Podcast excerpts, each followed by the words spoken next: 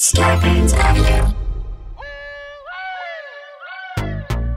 Small doses. Self-help from the hip. Small doses. We're talking that shit. Small doses. And keeping it real. Small doses. With me Amanda Seales. It's so funky.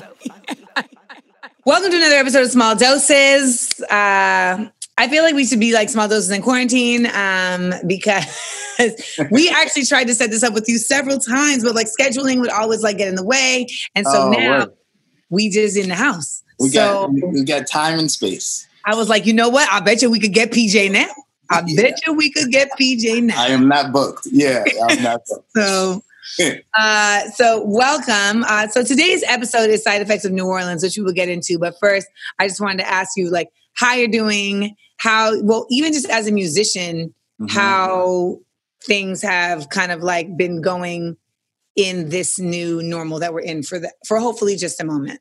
Yeah, I mean, unfortunately, you know, my line of work is being with a lot of people. you know what I'm saying? It's Yeah. it's playing in front of people, and it, and it's really about that that live uh, interactive experience. So in that way, um, I have, I mean, had to cancel multiple tours at this point, um, which is crazy. But for me, also, I mean, I put out like five projects in three years, right? So I was like nonstop. I, I just was going for three years straight. So part of it I took as all right, if we got to do this, because I'm I'm I'm a workaholic. I admit it, you know. Um, so some of this I took and said, all right, let me just sit still and like figure out what this all means, and um, and it's allowed me to at least um, because there were a lot of projects I wanted to work on, produce and write that I hadn't Okay. been able to do, and um, so it's given me time to do that. So I'm looking at it uh, half full, you know. But but it is a it's a it's a unique uh, time right now, especially for performers, you know, and musicians.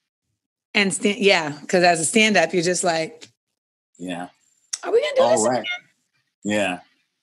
Man. Again. You know, even like Smart Funny and Black, I'm just like, I we got to figure out how to do it virtual. But it's just the communal aspect of things is Yeah, so that- important. And it's what makes it special. Yeah, the people. The people. Yeah.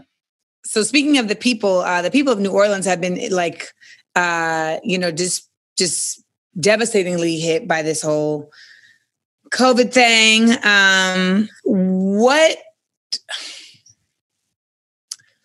what would you say is the mood of the city right now? Um, you know, New Orleans is is so unique. It's its own thing, right? So um, I think now people are starting to get it that it's serious. I mean, I just had my uncle doesn't live in New Orleans, lives in Detroit, but I just had an uncle pass away. Oh, they got the same thing Yeah, going on. exactly. Yeah, but they. But I just had an uncle pass. I think it's becoming more real, right? But It's closer to Um. New Orleans does not. I mean, we only march to the beat of our own drum, right? I mean, for better or for worse, I believe it's our gift and our curse. You know, um, it's the reason some people um, stayed behind when when Katrina, when they were telling them, "Listen, it's a mandatory. Get out of the city." And we were like, I mean, when I was a kid growing up, we would throw hurricane parties. You know, it was like, oh, we we there's a hurricane coming. All right, no school, no work. Let's cook and let's party and have a good time. So our we just are different, right? So I think that was part of the, the delay. Uh, I know a lot of people were upset at the mayor and stuff for shutting stuff down. She said shut down like super, uh, like Super Soul Sunday, uh, Super Sunday, uh, where we had this big um, second line and everything, and people were mad. You know, they weren't they weren't looking at her like, "Oh, great decision, mayor." Great getting- leadership, getting like- yeah, they're like, "You stopping our party." Uh, but I think it's finally starting to set in how how real it is, um, and uh, you know, we're we're handling it. So, born and raised in New Orleans. That's right. Yeah. New Orleans is, of course, like an enclave of Black culture. You know, we've seen so much music born out of New Orleans. Yeah. You know, in your music, like talk to us about just where New or- how New Orleans exists in the music that comes from PJ Morton. uh, well, all right. So there's two sides of that, I guess, um, because I I didn't want growing up in New Orleans. I didn't want to be a traditional jazz musician, right? Okay. And um, so I was kind of looked at as an outcast in a way because I wasn't traditionally New Orleans. But what I took from New Orleans and learned and valued was the integrity, right, that we have in our music. It's um we take it seriously here. Like being a musician in New Orleans is like, I mean, like you're a doctor, you're a lawyer. You know, it's a badge of honor right. here, and we're respected as such. Um, so we take it seriously. Um, so I think I always took that with me. Of course, um, you know, I take the. I always have horns and arrangements. I think all of that is comes from the live from the from the live aspect of New Orleans. But I just didn't have that traditional New Orleans thing. But also, like I talked about, us marching to the beat of our own drum. The reason why we have, um, you know, the only original American art form of music. You know, jazz was created here. Um, I think out of non-complacency. You know, it's like we don't care what's going on in the rest of the world. This this is what we want to do. This is what we're doing. Same with bounce music. You know, um, we just said we don't care what hip hop is doing. This is what we're doing, and that's what it is. So I think I took that rebellious thing too from New Orleans and have taken that with me. Like no matter what was going on in music at the time, I'm like, well, this is what I'm on. This is what I'm gonna be on, and that that's that New Orleans rebellion thing for sure. Right, which comes back to like why New Orleans was like, how you gonna shut down the second line? Exactly, exactly. Yeah, can't us. stop us. yeah, exactly. I mean, I feel like New Orleans, like, it's so it's like the last unique kind of like it's like a country within this country, you know, in its own way. And yeah. I, I don't I know if you're island, yeah. Yeah, I call it its own island because even if you go, I mean, 20 miles in any direction, it's different it's like different. It's you know you can go to baton rouge and you can go like to lake charles or something and and it's just totally different. New orleans is just its own thing you know. Uh, i think part of that comes from who we were before everything you know like we, we were late in the south joining the us you know. I mean mm-hmm. we were french we were spanish going back and forth and and with it being like a port and a hub because we were the entrance to the rest of the world from Europe and everything. I think that made us we, we got so much. And then slavery, right, was New Orleans was one of the first places where a lot of slaves came, but because it was French, it was laid back, right? So they gave them Sundays off and they got to go to Congo Square and create this music and and and tell folks about what Congo Square is. So Congo Square is where um, uh, the slave owners would allow the black people, the enslaved black people, to go to trade their own things, um, to to to do music, to dance. Um, it was like a gathering of hundreds of people on Sundays when they were off, um, and that kind of. Whereas a lot of cities just totally strip people of their culture, their African culture. Um, we didn't totally get stripped. We got to like mix it, right? So European and, and African, all of that stuff is where jazz came. And even some of the European artists and composers use some of the African beat that they heard on those Sundays at Congo Square and put it into there. So this is how this music came about. So I think even before um, you know, we became a part of America, we had we kind of had had an identity, you know. So I think that's just um, we're still a product of, of what happened a long time ago. I mean, do you feel like blackness in New Orleans exists differently than blackness in the rest of this country? Um, I mean, I, I definitely think there's a thread that is blackness everywhere.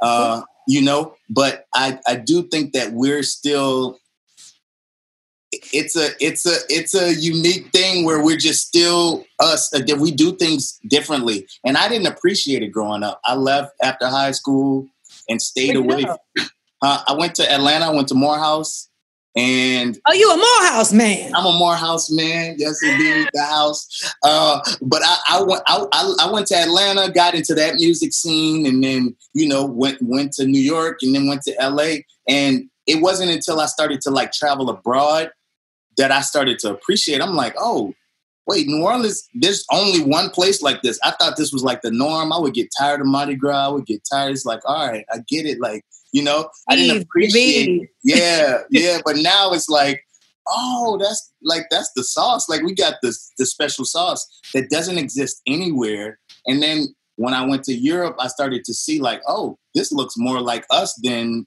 when I go to an American city, you know. So um, I started to really appreciate it. Now I'm just Mr. New Orleans. Like I, will never leave again. I don't think, you know, I w- I won't ever move again. Um, I understand the importance and like really value it now. Uh, but so I, I, just do think we're different than any any other place. Um, you know, and the blackness is definitely different here. Uh, I mean, even y'all's language. Yeah, yeah. It's southern, but it's like a it's a twist on it. You know, it's like nah. That's what I mean. It's not even southern. It's some other. Yeah. I was in the car with Currency one time, and we were driving and like you know he's driving like we we we hitting switches and doing all right, type of right. foolishness. So of course people are like, "Oh, Spitta, what's up? Spitta, what's up?" And they were having full conversations, and I was like, "Are we what? Yeah, yeah what's up, Bibs? Is that woozy? That woozy? That was that right?" Yeah, yeah. like, that's true. It's I, I I went to a um I forget what island I was on, but I was like, "Are you from New Orleans?" I asked this lady because she you know, it was some of that there, but I think it's that that black French Creole thing. Yeah. Mixed with the Southern. We just we're gumbo, no pun. You know, it's like we're just all mixed up in there that makes us different and, and unique and special. What are some traditions in New Orleans that you feel like are part of like what stamps the city as what it is? Because um, I think a lot of people when they think of New Orleans, like if you're like if you're someone like me Mm-hmm. Like for a long time, my only context of New Orleans was cash money. Right. And no limit. Yeah. That was okay. it. Like, and it was like, you know, I felt like because I could spit fiend lyrics, um, you know, that I had been to New Orleans. it was like you just feel like, okay, like I've seen all these videos. Like I like I see I know what New Orleans is now. But it wasn't until I went there and just saw the amount of traditions that y'all have. Yeah. That are only happening there like. I don't even know, like New York, like what are New York traditions? Like Timbs. Yeah. Um absolutely. Like, absolutely Timbs. Like, I mean, when I think about like I grew up in Orlando, like we ain't got no real traditional black shit here that to that extent. But I think there's like traditional stuff like family reunions and barbecues, whatever. But New Orleans has like yeah, we got like stuff. weekly stuff or yearly stuff or monthly stuff. I mean, like I think I think second lines is one of the bigger ones because the ages range too. I mean, you got kids out there that are 10 years old to to 70 year olds, and they do this every Sunday, you know, uh, during during a certain season. Every well, Sunday. What is a second line? Like, what are they doing every Sunday? Right. Well, uh, well, it originated from um, funerals where they had the the um the casket and the body and the, yeah exactly right? And that, that that was the first line basically and the music was behind them which was the second line. Um and that that was a party because we celebrated death you know? We it was a celebration. Um there were sad songs played but then it went into a party. And so now it's it taking a life of its own. It doesn't necessarily have to be with a funeral. It's just a party where we all go out and people and they block off streets. It's like not you're not mad that the streets are blocked off. You know that they're to be blocked. I think that's that's one thing that sticks in my mind where it's like that's just a, that just doesn't happen. It just doesn't happen. You know. Um, and of course, our seasonal stuff. I mean, we have the most festivals per capita. You know. Really? Um, uh, I know about Essence in, in, the world. Yeah, but we got Jazz Festival. We got uh, French Quarter Festival.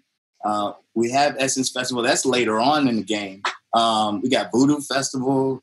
Uh, so many. What's so many. At the Voodoo Festival. Uh, well, Voodoo Festival is a music festival, but there there's food and everything. But then we got like Strawberry Festival, and we got um, they got Fried Chicken Festival. Uh, there's a festival every weekend. Once that season starts, there's a festival every week. Um, the most in the world per capita. So I think that's part of our culture too, is to like commune. Like music, food, right? We just get together and we know that that's going to happen. We know once that season starts, oh, what we can go, let's go out to the Strawberry Festival today. You know what I'm saying? If you mm-hmm. want to. Um, so I think festivals is is a big part of us. Second lines. Um, I'm drawing a blank because some of the stuff I don't. You don't think about as, like okay, yeah. there's like even just like honestly cuisine wise you know you got mm-hmm. like gumbo and beignets and right. like don't nobody got that shit nowhere else. Right, like, want to get a po' boy, like just on the norm. I think is yeah. Mondays, red beans and rice on Mondays. You know, everywhere. Shaved ice. go to, yeah. Uh, oh, snowballs, yeah, for sure. Snowballs. Yeah. yeah. I went and got yeah. a snowball with Fatima, and it was so intense. Like the line, and then the the menu looked like this. I mean, it was just like, wait, Whatever I thought we, I we would have got like two options: red or blue. And it was yeah, like, no, you got you wedding get, cake, you got birthday cake. Yes, got- lavender elderberry essence. I'm like, what? Yeah, yeah, yeah, yeah. That's a big one too. Yeah. Do you feel like? Well, first of all, were you in New Orleans during Katrina? So I was commuting. I was still. I just graduated Morehouse, and I was going back and forth. I was commuting um, to help my dad out um, as his music director. So I would travel to New Orleans every Saturday and travel back to Atlanta every Wednesday. And so my flight got canceled on Friday. Um, and I was I was grateful be, because my family, it was like role reversal. You know, I had always lived with my parents before school. All of my family came to in to Atlanta and it was in my house, you know, in Atlanta. And it was just the most surreal thing. Like they didn't have a place to go. It was it was just odd, you know. And then FEMA started to give hotel vouchers, and then they started to move around and ended up staying around Atlanta. Uh, but um, so yes and no. I was commuting back. My apartment got destroyed. It got like yeah. Like what? Like what was yeah. your Katrina experience? Yeah. So most mostly my family. My my my, my parents' home um, it was two stories, so they got eight feet of water. So all you know, the cars that were on the ground and anything that was on the on the first floor just got destroyed. Um, uh, my apartment that I had totally got destroyed. I didn't have a, a car that I owned in New Orleans. I would just use my my parents' car. Um, but all of that, just I mean, just just total total destruction. We we I lived in New Orleans East, um, which got it. That's right next to the Ninth Ward, so they got it got it the worst. French Quarter and all that uptown was it's like high ground, right? So they didn't get it as bad um, until the the levees broke. But even still, they were higher ground. But where I am from and live New Orleans East, we got we got it got it really bad. Um, but because you're basically like in the bowl of Lake Pontchartrain, like exactly, yeah. And we were taught about, you know, I was taught about um, be, being below sea level before I knew what that meant. Like well, I used to hear that in school, not even knowing what that meant. Like we were, Did they teach it with like concern, or was it just fact? Nope, just a fact.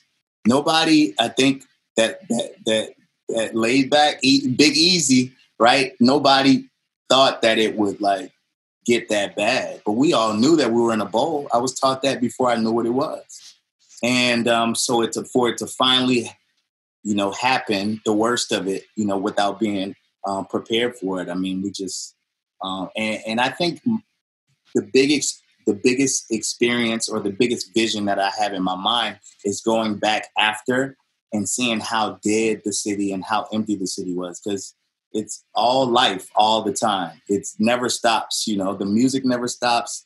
The people never stop in the streets. And to see New Orleans like that was like the that still haunts me. You know, it's the craziest thing.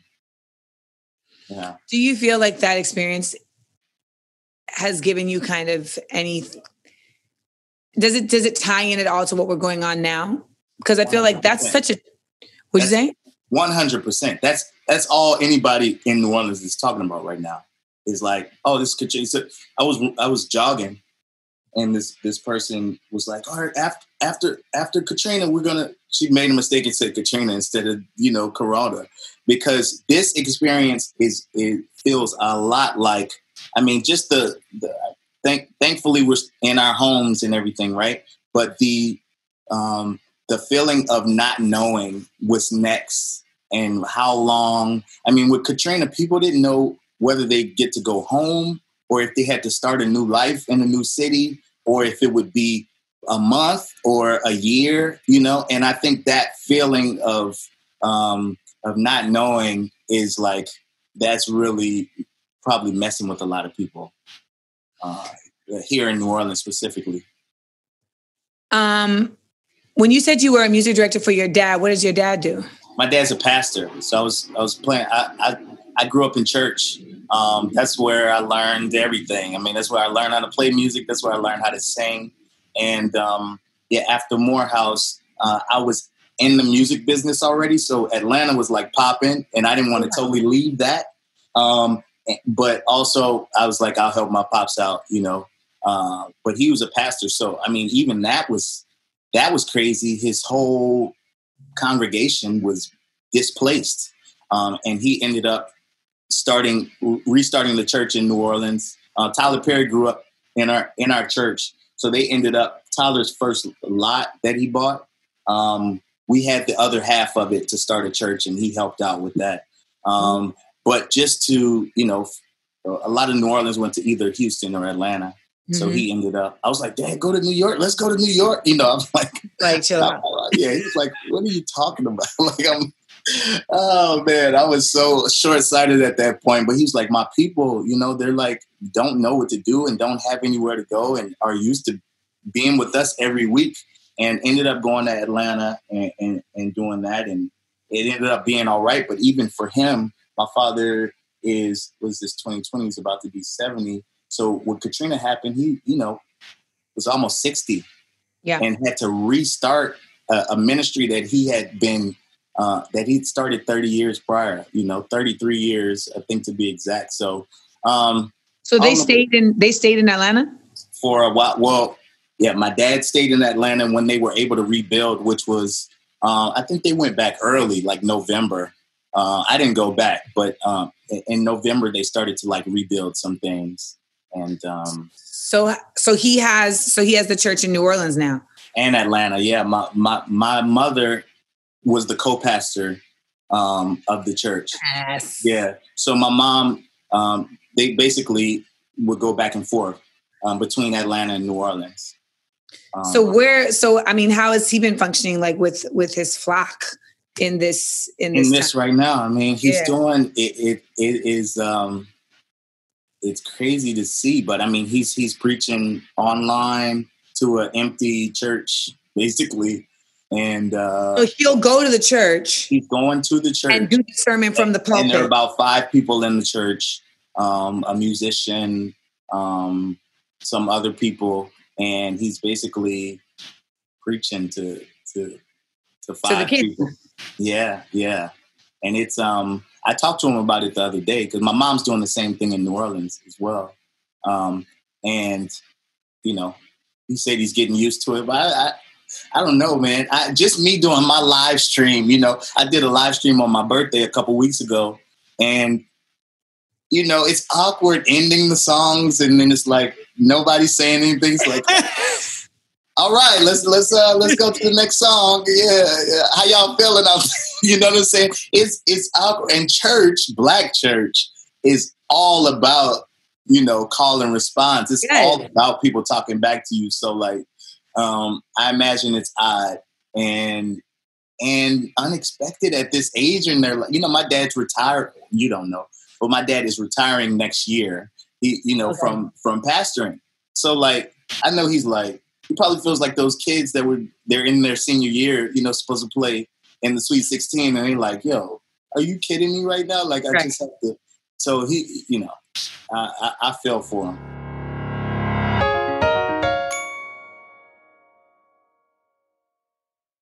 Did you see Queen and Slim? I did. Yes. How did you feel about Queen and Slim's New Orleans representation?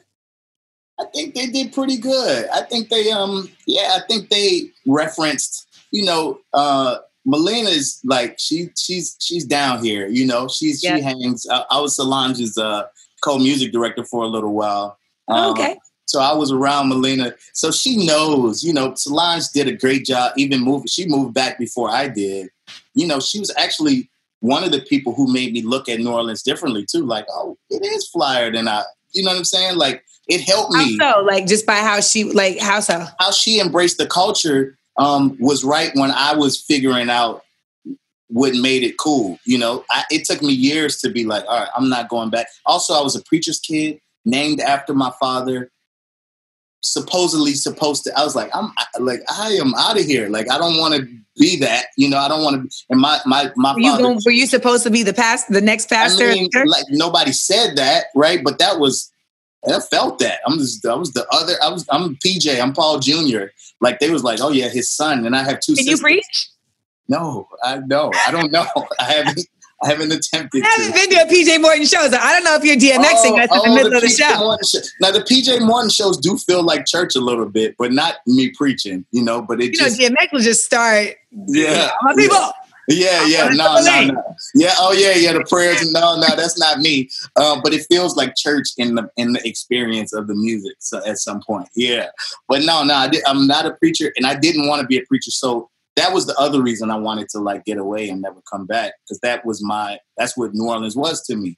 Um, but then around that same time, um, Solange, I was like, yeah, I get it. Like I'm connecting it, and I and it and it became cool, you know, in a different way as an adult to me. I kind of got it. Um, but yeah, no, I think they did a good job because I, I, think it was real references. You know, Solo wasn't even gonna let that go down, you know, wrong. Like that had to be represented right. I loved it. I loved the New Orleans vibe they had. I mean, when you think of like you moving back to New Orleans and now you're there, like it sounds like you had basically like a, an epiphany you know that that brought you back so i feel like whenever i'm in that type of situation where like so for instance like i moved from orlando to new york but I was I was born in LA. I grew up here until I grew up there until I was eight. Then I moved to Orlando. Then I moved to New York, and I was in New York for 15 years. Uh-huh. But then when I moved back to LA, like I felt like a relief, like a like I don't know, like I felt like a oh, like I'm home yeah. type of thing. Yeah. And and I can tell you like all of the reasons why. And so I'm curious, like, did you have that feeling when you got back to New Orleans? And if so, like what gave that to you? I did. So it was a combination of things. Like I said, Solange was a part was a part of that. I mean, just it was all happening at once. I I, I, I play in Maroon Five, and we did we were doing J- Jazz Fest, and um, I I had done Jazz Fest as a solo I artist. To put a pin in this real quick, how'd you end up playing for Maroon Five?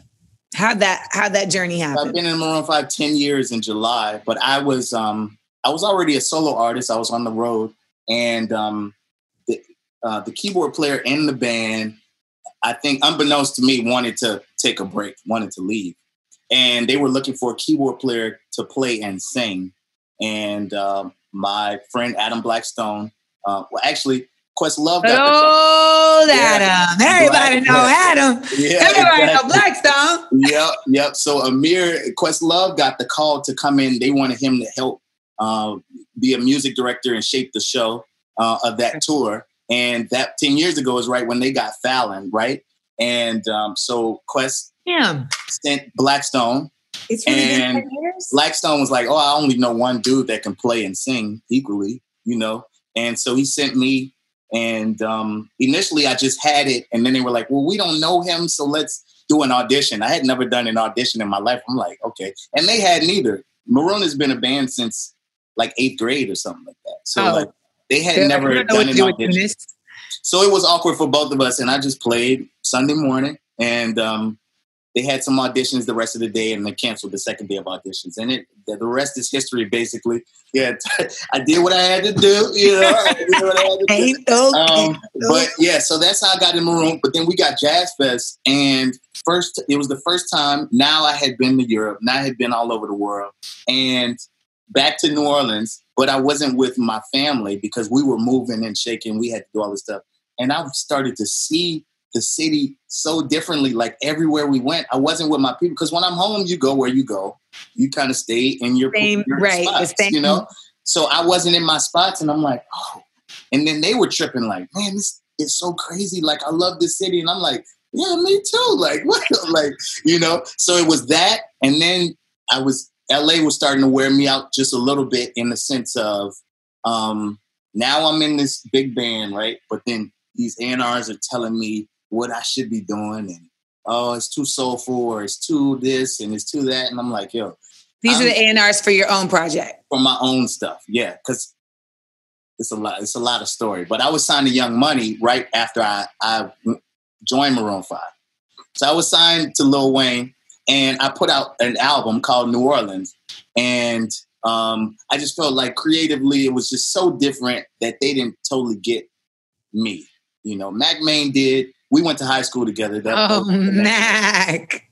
We went to St. Aug together. So we were connected. That was my boy. He got it. It was his vision to really sign me there. But the building just didn't totally get it. So I, I if we keep it a buck, do they ever? Do they ever get it? Yes. This is I've never heard of the building ever really getting it. This is this is the brilliance of Cash Money, Young Money, right? They sign things that are great and self-contained already. When you think about Nicki, she had these personalities and blah blah blah. Drake, self-contained, had 40 already, had records already. Wayne was this already this superstar. You know what I'm saying?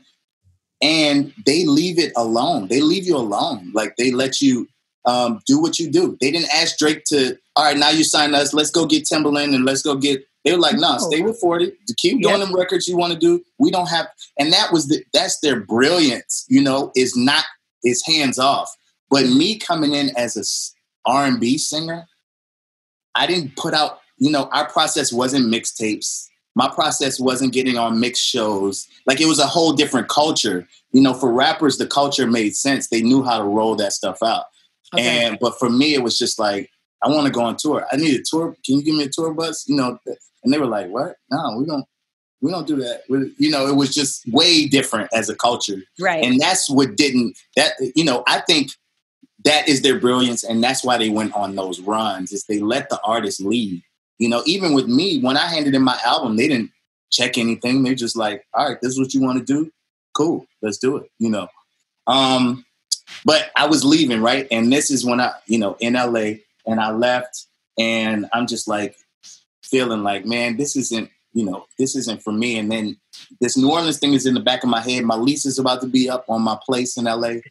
And I'm like, man, I can't build something in LA. Like, you know, these things that I want to do are already built. And I was like, New Orleans, I could go be a leader. I wanted to start a sneaker store because I was so worn out on music that I was like, I'm gonna go do a sneaker store and I'm gonna just be home, you know. But when I got there, because I've always been the young buck, I was always the youngest. I started so early, 14. I was playing the house blues, Sunday brunch, and all this stuff. Oh, so I was okay. always younger than all the musicians.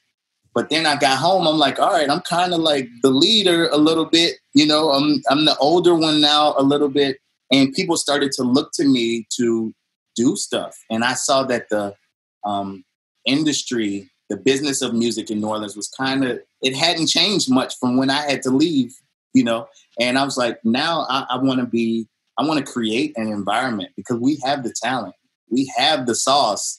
It's just nobody who really gets it. And we're so hands off too. When somebody comes into business, it's like, you know, we're questioning. We question it. We're we're that way. We're rebellious. So don't come in too much with it like understand our culture, then we'll let yeah. you in. You know, so. because you think it feels like they're going to leech. Yeah, I mean, historically, I think it's like you know, there there's this guy uh, Cosimo Matassa who recorded the first Little Richard record. You know, Ray Charles came down here to record. Um, all these guys, but they would come here, get the sauce, and then go back to Chicago, go back to LA, go back to New York. You know what I'm saying? Um, Fats Domino stayed here, but all all the business of music was elsewhere. He was yeah. signed to different New York companies. So I think just the history of New Orleans, people have come in, gotten it, and and and taken it out. You know, even the movie industry did that. That's why the that's why those those tax credits really started to work in Atlanta because they figured out how to do it. Because they were coming to New Orleans, getting the sauce, and then boom, out of there. You know, and so we didn't experience the the like the what what we got from doing the art. So. I think um, that's part of it. we you got protective. Yeah, yeah, exactly, exactly. Yeah, for better or worse. You said that when you came back, like what what do you feel like was the like, oh, this is why I need to be here? Um a combination of things, but I think it was me seeing so growing up here, like I said, people were really closed off. Everybody dressed alike. Everybody, you know, like. Tell me the New Orleans uniform when you were growing up. I did wear a New Orleans uniform. So elementary school was khaki, and then St. Aug was gray pants, white shirt, gray tie. Okay. Uh, and but we were fly though. We, we put our tie in our back pocket after school. You know, all the girls were. It was special. St. Aug was special. Ask about us. You know what I'm saying? I mean, when when I was in high school and Cash Money came out, the New Orleans uniform was Girbaud. Oh right, Girbaud. Oh no, that's outside of school. Yeah, for sure. Right. Girbaud, white T-shirt, or Girbaud. Before that was Girbaud polo, uh, polo shirt. Like, but that's what I mean. So we had a because we all wore uniforms. Speaking of Tim's, right? uh, we had a day where we could wear whatever we want. Everybody came looking exactly the same. I mean, like exactly the same. and me, because I was just so I lived in another world. I came with some Tims and and uh, uh and I think I had like some overalls or something. And they low key clown me. I mean, I was funny, so it wasn't like clown me in that way. We were going back and forth, but Right. like they just couldn't understand that somebody was like different. So that's the culture that I kind of grew up in. So it was the same with the music, right? It's like you, t- I was just too different. I just was on something else. Um, You think they still? And- you think it's still like that? No, that is that's that was that was the light that went off. I got back here. So for for all the bad that Katrina did, um, I think the culture, um, it like it, it, it forced people to just see other things and other ways. You know, there were there were people who never left their neighborhood and just had to see other ways of life. And I Mm. think it opened up the city in a way. Um, and when I came back, so the the um, the younger kids who were making music when I came back here, I was like, who is that I heard? Ombre? I was like, what is like what? And then I saw Tank, you know, Tank and the Bangas, and I'm like, what what is going on? Like, like it was this new wave and it was not closed-minded at all, you know, like not at all. So I was like, oh, like now that we're open with this culture, like with it can be unstoppable, the music, you know. Um, so I think that's that got me excited again about about the music and like wanting to like um like put into new artists around here and and create a writing culture too because you know i wanted to write when i was growing up i wanted to write songs that were on the radio but there wouldn't there wouldn't there was nobody besides terence blanchard like scoring spike movies um there wasn't really anybody in the city that i could look to like oh he writes songs like that that are popular Yeah. um, you know, and I wasn't a rapper. That was the other things because you had a way. If you were a rapper, you kind of had a couple of outlets at least with with with no limit and cash money. You know. Yep. Yeah. Tell me about bounce music because I really feel like people don't even realize that how much bounce music we hear. You know how how it's really infiltrated into like hip hop on on a global scale versus as just like oh like I feel like bounce has done what go go was was kind of Trying to do trying to do. Mhm. Um, And you know, go-go- run. I mean, yeah, it, Go-Go got out there a little bit. I think Bounce now even more um, just that beat. So Bounce music basically, and it's so so dope because we have like first generation bounce artists here. Like Mia X, I go I talk to her when I want to know about like the beginning, you know, like So she Mia is a she's like an encyclopedia of New Orleans. there. She was there. I mean, she watched it. Manny, Manny Fresh too. They watched this thing, something be created out of nothing. That is so dope to me that we have a, a genre that exists that, and I can talk to the the people who created it. You know, the, So when we did Smart Funny and Black in New Orleans, we did two Yeah. shows, and we had Mia on one, and we had uh, Manny on the other, both as the dean of dopeness, and they basically like presided over the I goings ons. And Tank actually competed in one of the one of the shows. She was up against Spitta, but Oh, like nice. I could not believe like Mia just would know everything. Like no, no, no. She she is she is a New Orleans encyclopedia. Like period. she takes the trolley. yeah, yeah, yeah. She's the real. She's the real deal.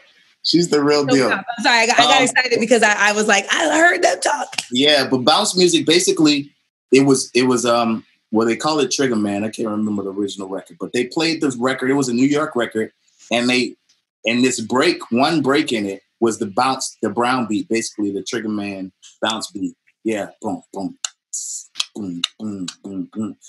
And, and New Orleans just fell in love with it. They would play it for hours, just this one break, right? And then MC started to rap over this one break, but but the beat didn't change. It was no new. Like if you come, that's the thing about bounce. Um, because even with like nice for what, you know, like what Drake is doing with bounce now, it's it's it's a it's an iteration. You know, it's it's like because in New Orleans, that beat is supposed to stay that beat. Like if those sounds change, if they sound newer, if they sound like um current, it's not that is not that beat. It's that like if there's a reverb on that hoe, it's not. Yeah, you change it up, it's like oh, okay, that's not. You can tell immediately too. Like, and I love New Orleans because when you play that beat, it doesn't matter whoever, wherever you are, young, old, people react to it. It's just something that has been like bred in us. It's just something that's like been instilled in us, and so it never changes. So bounce music doesn't necessarily age. You know, lyrics age, you know, old songs, but like that beat is the same. So you still get that same reaction um, from that from that one beat, you know. Um, and it's sped up, it's slowed down. They'll do that.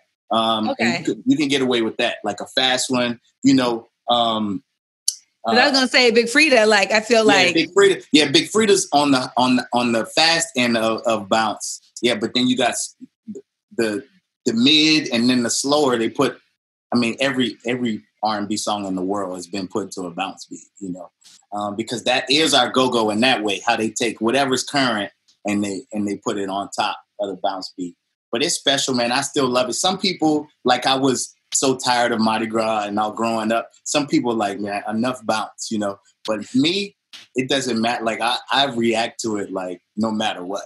It's special to me. I did a um, my Christmas album a couple years ago. I did this Christmas to a bounce beat, and, and uh, I love I'm it. hearing it right now. Yeah. Hang, on, on the mistletoe. I'm gonna get to know you better. Mm-hmm. Uh, this good, and then I got hot sizzle on there. All that stuff.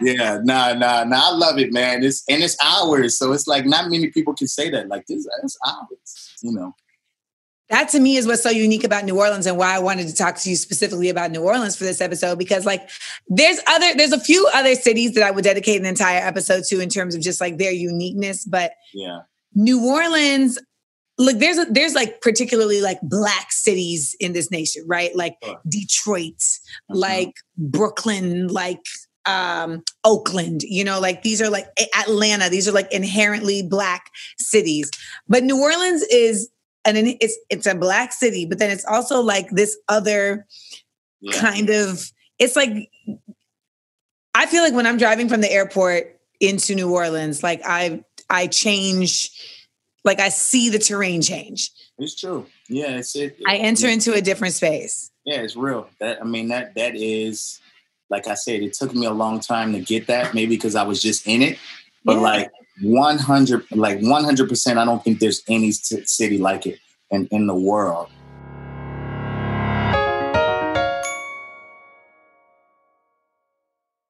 What would you like to see preserved in new orleans and what would you like to see change?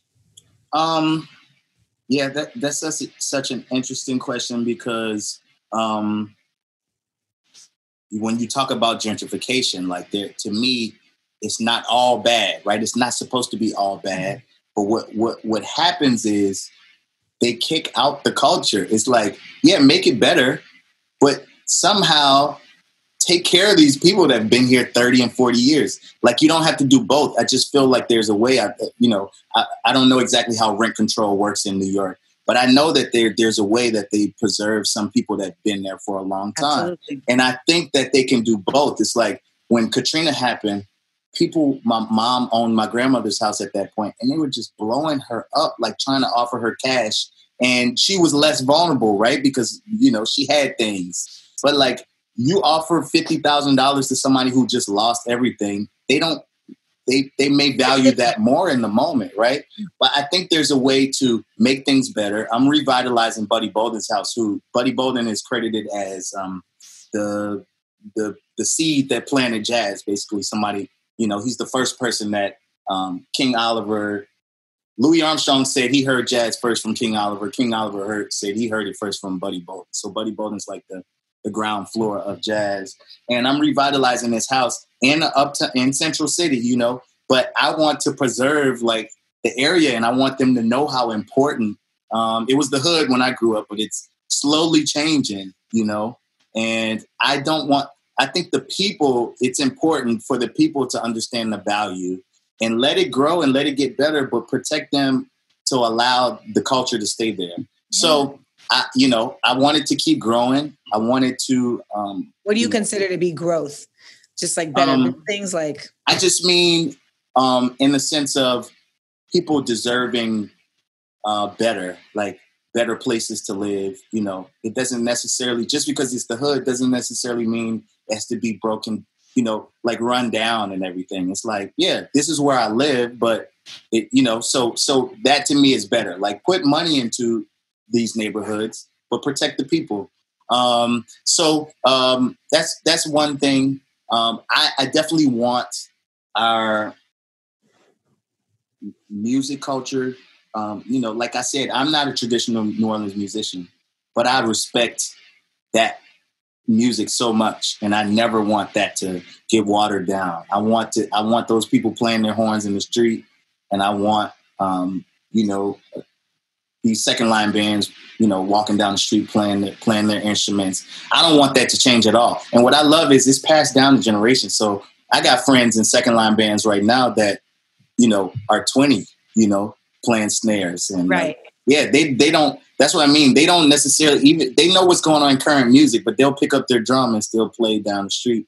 Um, so I, I think, think um, people don't realize that the second line, like when you hear like bum bum bum bum bum bum bum bum bum bum bum bum bum bum like that's the second line. Like yeah. I feel like we've heard that in a lot of different places, whether it's For like sure. a Popeye commercial or yeah, exactly, or whatever. Yeah. But like that's like a that's the second line, right? Yeah, yeah exactly, exactly. So uh, one thing I'd like to see, which I'm a part, I'm on this board of of of uh, an initiative called NOME New Orleans Music Economy uh, which is, you know, because I feel like uh, music and musicians are our greatest natural resource in New Orleans. Like not food, they they throw money at the food industry here. They throw they throw money um, at different things here, you know, but not the music because we have such an overflow of it, right? Like you okay. can find a musician anywhere, you can find a brass band anywhere, which brings their value down sometimes in the city. People value it outside of here,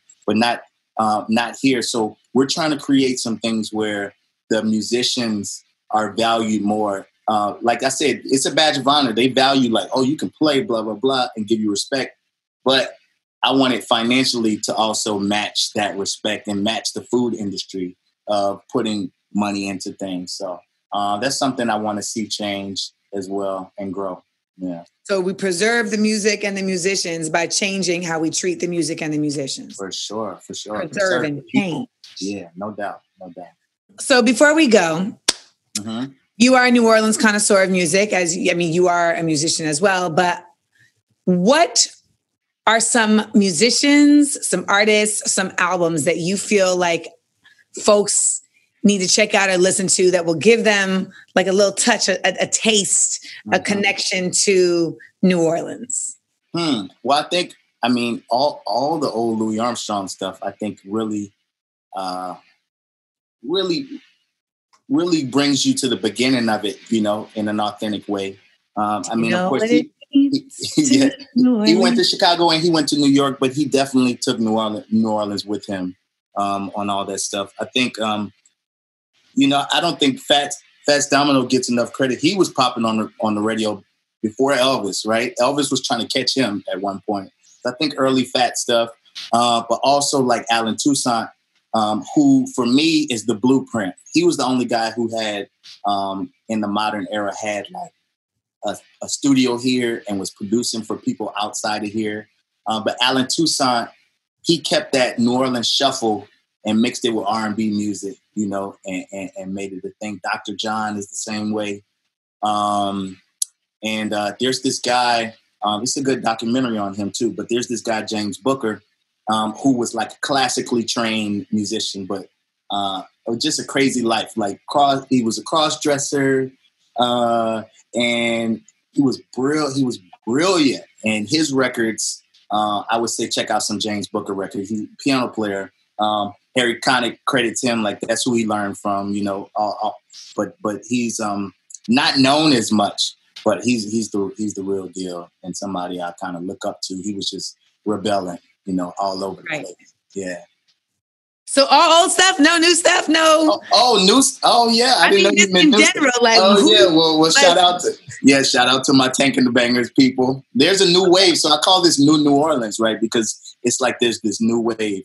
Um, there's this guy I'm working with, Dominic Scott, who Dom, Dominic. There's this guy I'm working with. I don't know, but, but but Dominic is known as a as a. See, you uh, didn't know, so, yeah. and yeah, then you're Dom- like Dominic is known as yeah for his filming and all of that stuff. His music is amazing. Like he's yes. about to some amazing stuff. Yeah. I found um, so for those who are watching, Dominic Scott has been our videographer for, for Smart Funny and Black. I actually borrowed him from PJ. Yes, yeah, we shared we shared Dom. We shared him. We shared Dom. yeah. But then Dom would just like send me like, yeah, this is something I'm, I'm working on. And yeah. I remember I was talking to a dude who called himself a producer and he like sent me a beat. I'm saying quotes because I see your quotes, yeah. And and I was like, oh, um, like literally my response was like, you know, I feel like your artistry is more in identifying other artists.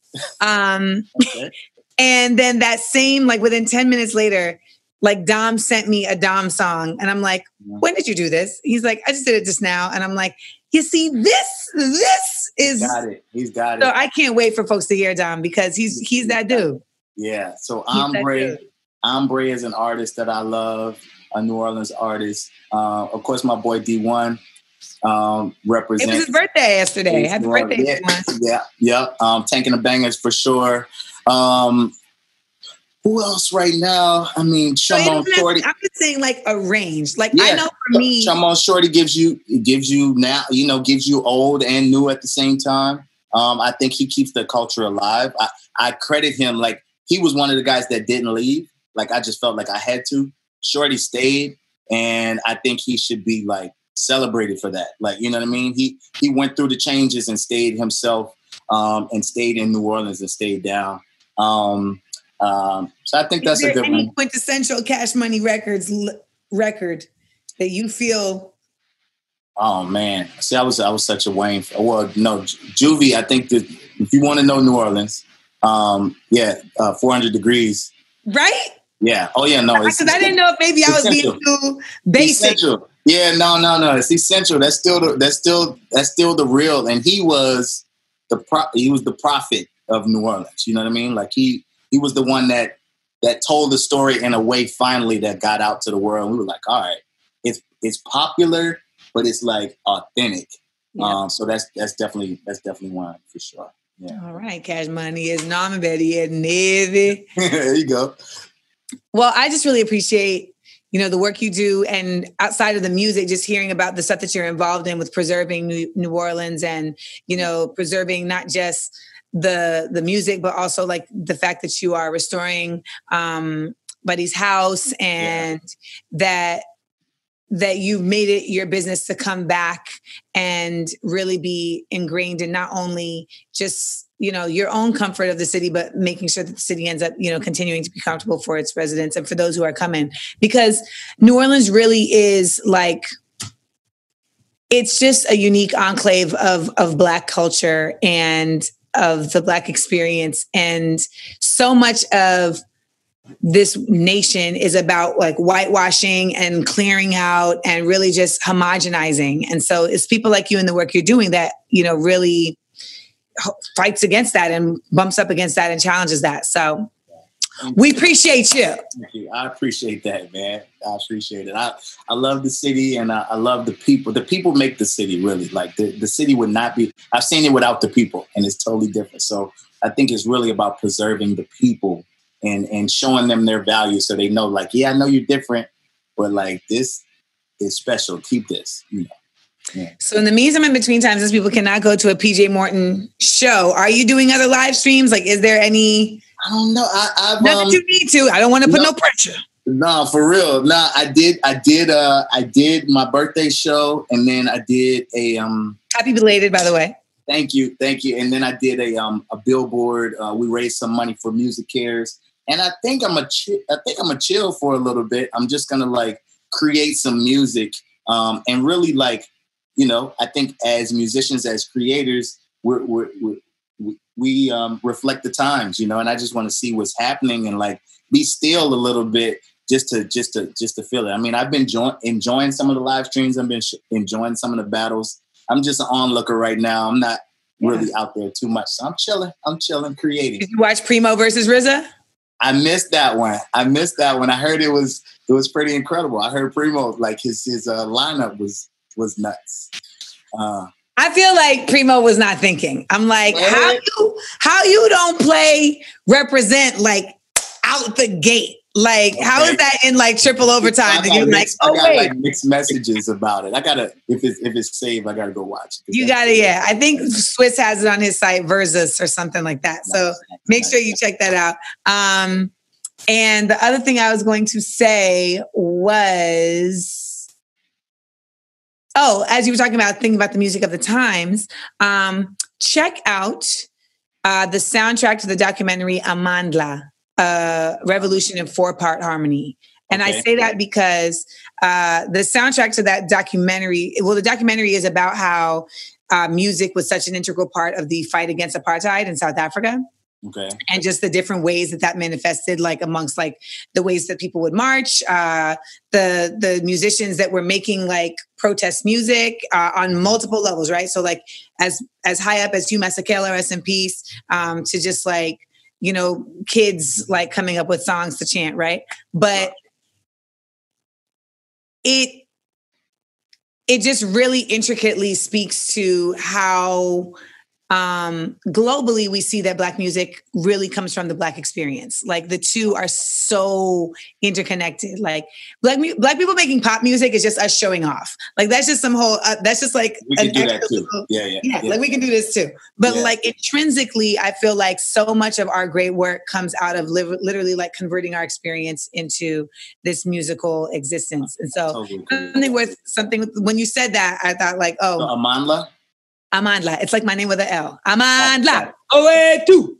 Okay, all right, got it, got it. Yeah. Oh, check it out. It's so great to finally meet you, PJ. I can't wait yeah. to well to talk to you. We've met before. Yeah, yeah we've met. Yeah, a real we met like on a street corner, like yeah, yeah, yeah, exactly. Not that kind of street corner, but no, yeah, we met outside the uh, Roots Jam. The Roots right? Jam, yes, on the street corner. Jam. on the street corner outside the Roots Jam.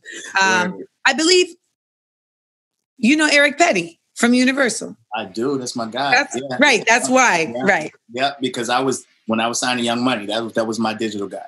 Yes, you know? and Eric always talks about how um, Baby writes all his emails in all caps with no punctuation. So hilarious. Eric, that's my like, love, Eric, man. Yeah. How do I do this? is it screaming or is like is this sentence done um but yeah no so keep creating keep doing what you're doing down new orleans thank you so much for sharing your city with us and um yeah when this is done i'm coming to a pj morton show let's go please yeah yeah i need you to feel that Thank but i will still though, be in vip because i'll probably still be scared of the corona Word. But I'll uh, buy a ticket. I always buy a ticket. I got you. Don't don't worry about that. I'll we'll, we'll work it out. I, I, I think I got an extra. okay. uh, but no, man, I appreciate you having me. Uh, thank you for having a platform to uh, to talk about real things, cool things, keeping things interesting. It's necessary. I appreciate you, man. Thank you, sir. Till next yeah. time. All right, peace.